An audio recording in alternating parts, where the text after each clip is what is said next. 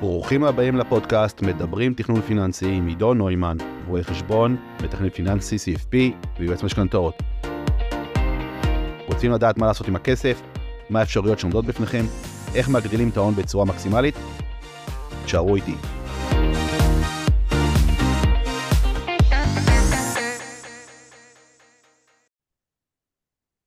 אז מה העניינים, ירון, איך המרגש? היי דור, מה שלומך? מהמם, מהמם. איך היה בטוני רובינס? איזה כיף היה, היה מעולה. חוויה אמיתית לכל מי שרוצה, ממליץ בחום. כל מי שרוצה. כולם רוצים, רק צריך אשכרה לנסוע, להתנתק, לשלם. נכון, נכון, זה דורש להשקיע בעצמך, לפעמים זה חשוב. לפעמים. כן, לפעמים. טוב, היום יש אנחנו נתעסק פה באיזה שתי שאלות אה, מאוד מעניינות. אה, אז ככה, זוג שנות ה-40 לחייהם, שלושה ילדים, אה, מביאים הביתה ביחד 36 אלף שקל, יש להם בית שווי 2.2 מיליון שקל, שעד לפני שנתיים לא הייתה עליו משכנתה. לפני שנתיים הם החליטו שהם עושים את הצעד הגדול שלהם ומינפו את הבית וקנו שתי דירות להשקעה, למעשה במינוף מלא. כלומר, ההון שהוציאו מהבית, קנו איתם שתי דירות להשקעה. לקחו משכנתה על הדירות הנוספות. לקחו משכנתה גם על הדירות הנוספות, ככה הגיעו למעשה מ-100% מימון. ושילמו מהכיס את הדברים, את הסובבים, מיסים, עורך דין, שמאי, מלווה וכולי. עכשיו, הדירות מכניסות 7,100 שקל ביחד, ובנוסף הם משלימים על המשכנתה עוד 4,000 שקל. כלומר, סך הכל ההחזר על המשכנתה הוא 11,000 שקל, 11,000 שקל ב-100. נכון. עכשיו, ההחזר הוא גבוה כי הם עשו פרס על המשכנתה, כלומר רצו לסיים אותה כמה שיותר מוקדם ולא פרסו את זה להרבה זמן. נכון. אז למעשה עוד שמונה שנים ההחזרים, כנראה המסלול הגדול ועיקרי מסתיים ואז ההחזר אמור לרדת בצורה דרסטית ואז ייווצר פער חיובי בין השכירות לבין המשכנתה, כלומר זה יתהפך מתזרים שלילי, יתהפך לתזרים חיובי. נכון. אין משהו מיוחד לגבי פינוי בינוי או משהו כזה, לא שידוע להם, למרות שאי אפשר לדעת.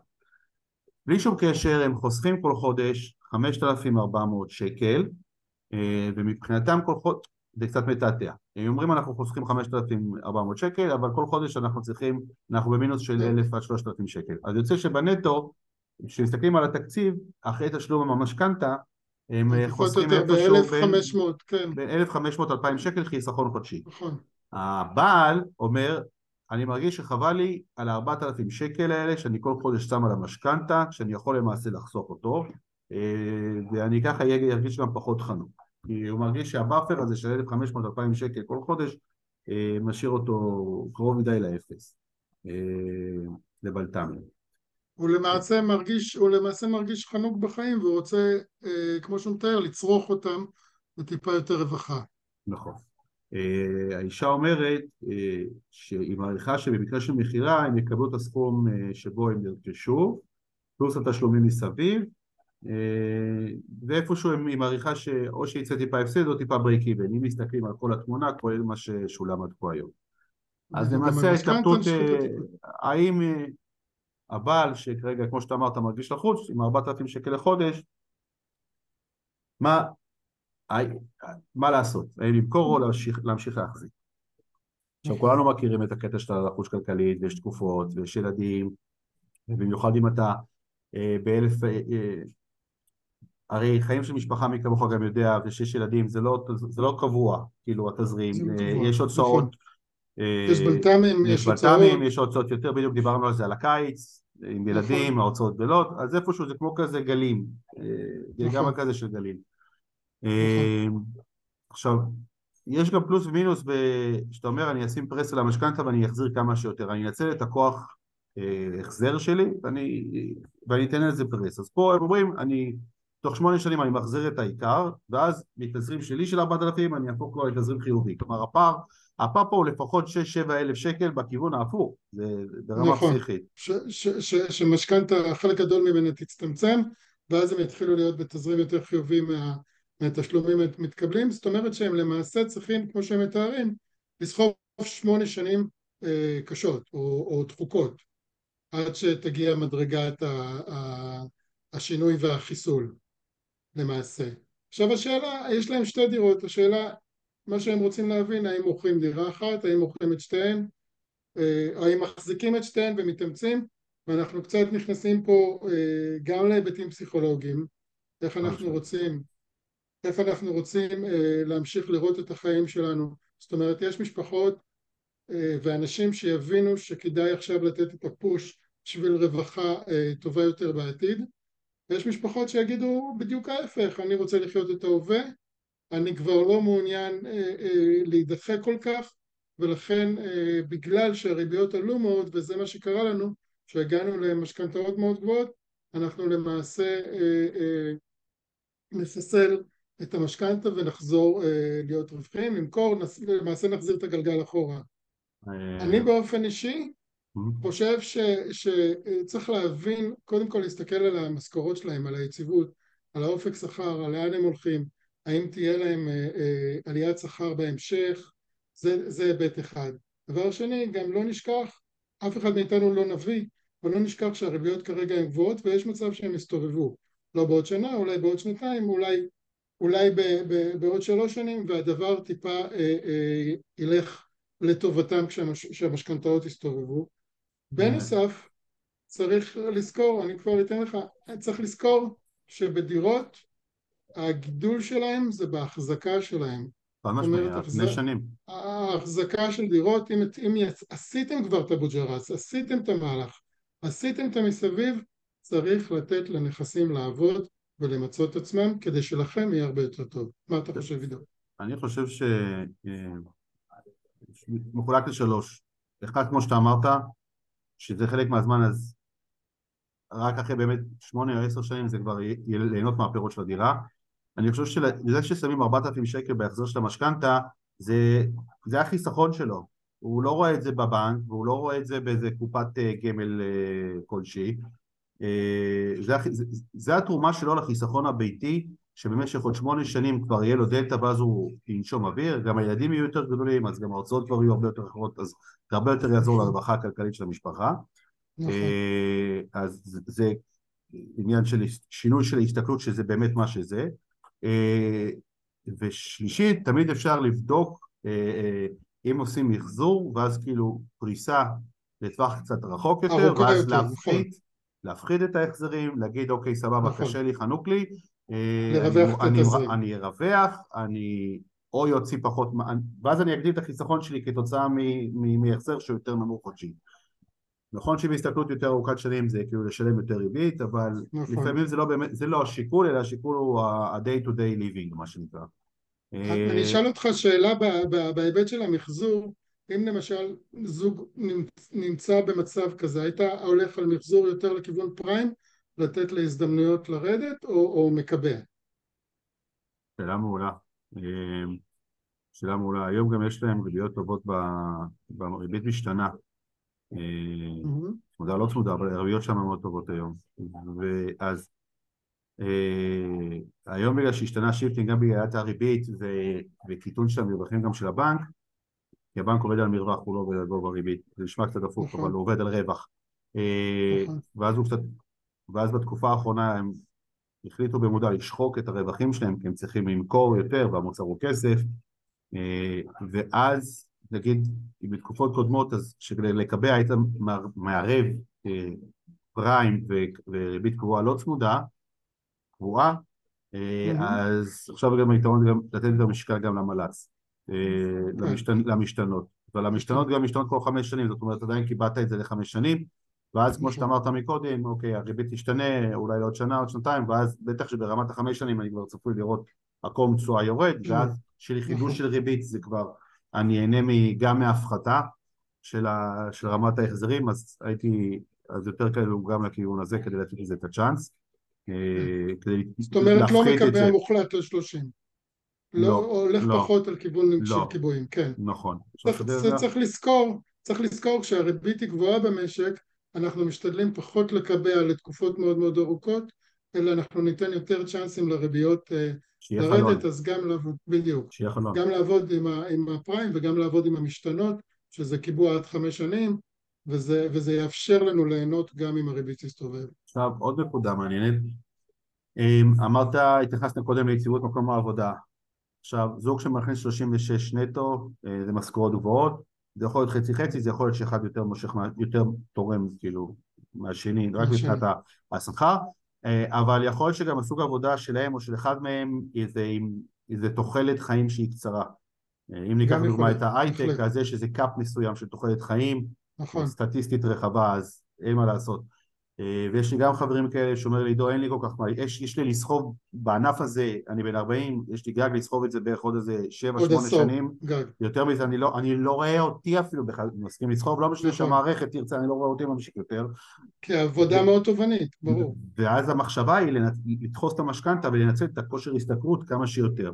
נכון, אה, זה בדיוק. זה. זה בדיוק זה, אז אם כבר אז כמו שאתה אומר, I suck it in, מה שנקרא, אני סופג את זה, כמו שאמרת. בדיוק. ואני משנה את ה mindset, שזה אני חוסך לי פה עבור. עכשיו, ברגע שיעברו השמונה שנים, והמשכנתה תיגמר עוד איזה 11 שנה, אז וואלה, יש לי שתי נכסים שמביאים לי אחלה של תזרים שבעולם, ואחרי זה אני יכול למנף אותם, ואם אני רוצה, אחד מהם, ולהגדיל עוד השקעה. לגמרי. להמשיך את כדור השלג ולגדול, ונכסים, תזכרו תמיד שנכסים זה, זה בהחלט, בהחלט הכוח המינוף, כוח של מינוף שאפשר להגדיל אותו בהמשך וברגע שמתחילים ליצור תיק נכסים אז נהיה כדור שלג וממנפים נכס לנכס הדבר הזה יכול אה, אה, לגדול אם, אם עושים את זה נכון ויכול מאוד מאוד לעזור לרווחה בשנות החמישים של המשפחה ו, אה, ובהמשך ולאו דווקא בפרישה, בגילאי פרישה 60 אה, פלוס. אז לגישתי אני מאמין שאם אפשר אה, טיפה טיפה לתת את הפרס כמו שאמרת בשנות העבודה הטובות וטיפה להצטמצם רווחה, נכון שאנחנו חיים בעולם מאוד מפתה, כל הזמן מפתים אותנו חופשות, צריכה, מה לא, אבל צריך לזכור גם את הקדימה. שהקדימה יהיה לנו קשה, כי נהיה יותר מבוגרים, כי נרצה לעבוד פחות, כי התנאים ישתנו, כי המחיה תהיה יותר יקרה, נכסים יגנו, יגנו עלינו מפני יוקר, וזה, וזה צעד מדהים שמשפחה עושה. יש uh, משפט, uh, שמעתי לתוכנית של, uh, היה לי נסיעה ארוכה, שמעתי את דייב רמזי, שזה כמו כזה גורו של תכנון פיננסי למשפחות בארצות הברית. ב steps של דייב רמזי, כן. כן, ואז יש לו משפט יפה שהוא אומר, תחיה כרגע כמו שאף אחד לא חי, כדי שאחר כך תחיה כמו שאף אחד לא חי. ובאנגלית זה נשמע אותו דבר, אבל באנגלית זה נשמע הרבה יותר טוב, ותבזבז כמו שאף אחד לא מבזבז כרגע, כדי שאחר כך תבזבז כמו שאף אחד לא מבזבז אחר כך. זאת אומרת, זאת אומרת, עכשיו תצמצם כדי שאחר כך תוכל לחיות יותר בשפע ויותר, בזה, ואחרים היום חיים בשפע ואחר כך יחיו בצמצום. אז תהפוך את הגלגל וככה תשפיע על העתיד שלך. בדיוק אה, ככה. מאוד אהבתי את המשפט הזה. כן, זה אה, משפט מאוד חכם. אז עוד פעם, אנשים שמתלבטים עם סיטואציה דומה, שיש החזר גבוה, חושבים שהוא מעיק, אז שווה או לשנות את צורת הסתכלות לבחון אולי כן אה, אה, לעשות סימולציה, אה, או אליי או לירון, אה, לעשות אה, סימולציה של אה, מחזור, לבדוק איך זה משפיע, אה, איך זה משתלב במסגרת היכולת הכלכלית בתא המשפחתי מבחינת תעסוקה, אה, ובהתאם לזה לקבל את ההחלטה, וכמו שאמרת, זה, זה פסיכולוגי רגשי הדבר הזה, ממש, אה, ממש, אין שום ספק. ממש ככה, אבל שאפו למשפחה, משפחה צעירה שהשקיעה בשני נכסים. חד משמעית. חילצה כסף מהקירות, לא נרדמה בשמירה, סחטן עליה. אה, נעבור לשאלה השנייה. אה, בחור רכש ביבנה אה, דירה בסכום, דירה כאילו, בסכום כולל של מס רכישה של 1.1 מיליון, זה היה בערך לפני איזה שנה, שעה וחצי, כרגע הציעו עליה, עליו 1.45, כלומר רווח ברוטו של 350 אלף. נודע לו שהבניין אמור לעבור פינוי-בינוי, הוא גם נמצא במקום מאוד מרכזי.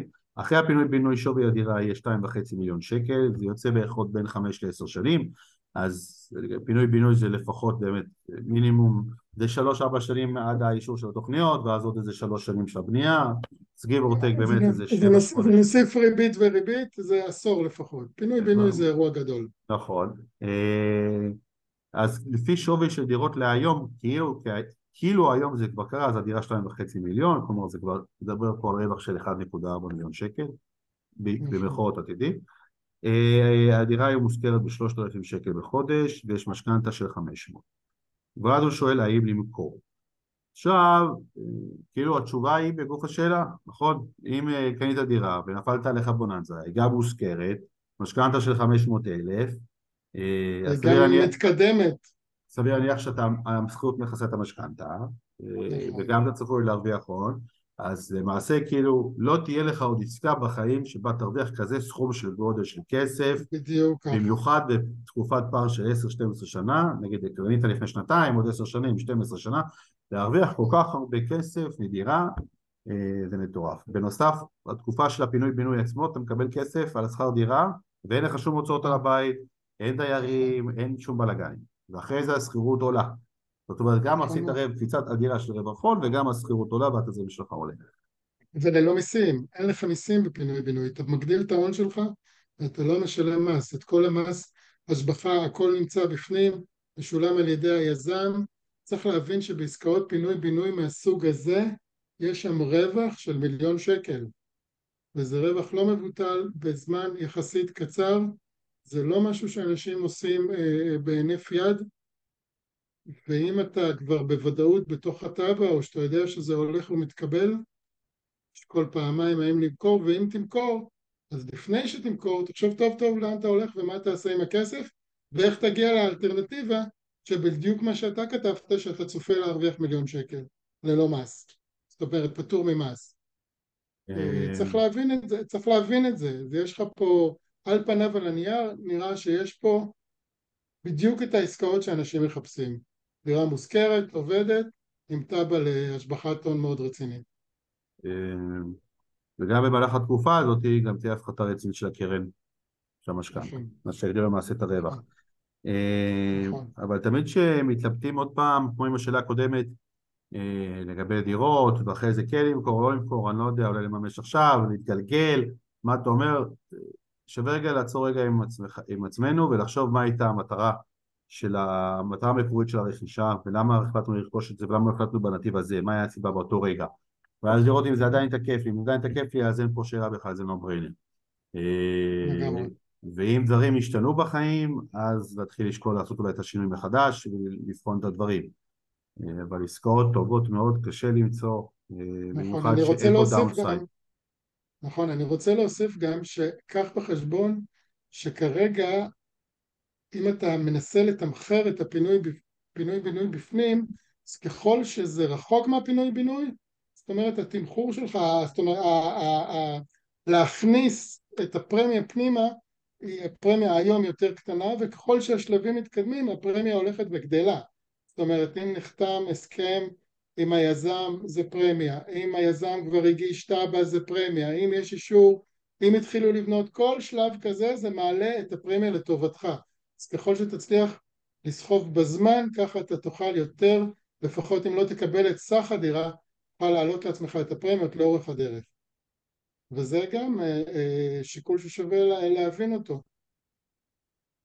נכון. אה, בהחלט. טוב באמת שתי שאלות מאוד מעניינות היו היום נכון יש לי עוד משהו הרבה מאוד אנשים מתלבטים בזה יש משהו בקטנה שאתמול לקוח של שירת חשבון התקשר, שאל אותי, אה, בזמן עשינו אתרים אה, של נכסים דיגיטליים. אה, כשאתה אתה משלם מישהו, הוא מקים אתר שהוא בונה עליו איזה סוג של שירות מסוים, זה בחו"ל, ואז הוא משכיר אותו ואתה מחלקים בהכנסות. ואז הוא אמר לו, תקשיב, כרגע השוק הוא פחות, אני מציע אולי בוא, בוא נמכור, אם תשקול כאילו אולי אפשר למכור את זה. נתחיל במכירה של שני אתרים, הוא מחזיק בשני אתרים. זאת אומרת העלות הכוללת שלו הייתה 60 אלף שקל. אה, אוקיי. עכשיו, התשואה יוצא לו לעשות 600 אה, שקל בחודש, שזה 7,200 שקל, החלק שלו, 7,200 בשנה, שאנחנו מדברים פה על תשואה של 12 אה, אחוז, 12 נכון. אחוז. עכשיו, בעיקרון הוא אומר לי, אוקיי עידו, אבל זה 600 שקל בחודש, אני אומר לו בסדר, אבל בסוף זה 12 אחוז לשנה. עכשיו אומר, זה, אני, זה כמו שהיית לוקח את ה-60 אלף שקל, שם את זה באיזה S&P או כל מדד אחר, והיית עושה, הייתי שואל אותך מה היה לך השנה, היית אומר לי, היית 12 אחוז, היית אומר לי וואו פצצה, כאילו מטורף, 12 אחוז לשנה, אבל, אבל תראה, תראה מה זה, אבל תראה את הקטע, כשאתה מקבל את הכסף הזה כל חודש, אתה אומר, זה קרושי, הוא אומר לי, עזוב, מה זה כסף קטן, כאילו, זה 60 אלף שקל, אין לי פה, זה לא, זה לא זז לשום מקום, אבל... אבל השקעת רק 60. זה מעניין, כן. כשאתה פוגש את הכסף כל הזמן, אתה, נכון, אתה. פתאום, אתה, אתה אומר, רגע, זה לא הרבה, מצד שני, בעשרות אלפי שקלים, התשואה, התשואה הנגזרת מהחוצים היא קטנה במילא.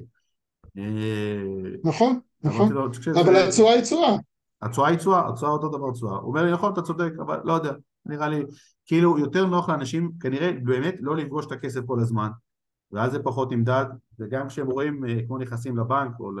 לא משנה, כל פלטפורמה אחרת, מיטב כן. או זה, ואתה אומר, אוקיי, עשיתי 10%, ו-10% יצא 2,000 שקל. אז אתה מעדיף כן. להסתכל על ה-10% ולהגיד, וואו, ירוק, וזה.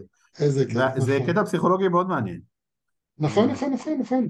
זה עובד אגב לשני הכיוונים, לך תעשה מינוסים בכסף קטן, אז אתה אומר, בסדר, אני בסדר, בסך הכל שמתי 60, ירד 10 אחוז. אבל אם נכון, אנחנו עם כספים מאוד גדולים, פתאום במיליון שקל אם אתה מושקע בשוק, באיזה תיק מנוהל או, או לא מנוהל, עצמאי, פתאום 10 אחוז זה 100 אלף שקל בשנה, וואו. זה גם וואו למעלה וגם וואו למטה. נכון, אז, זה נכון. אז ככל, ככל שהסכום גדל, הפסיכולוגיה מתחזקת. טוב, מעניין.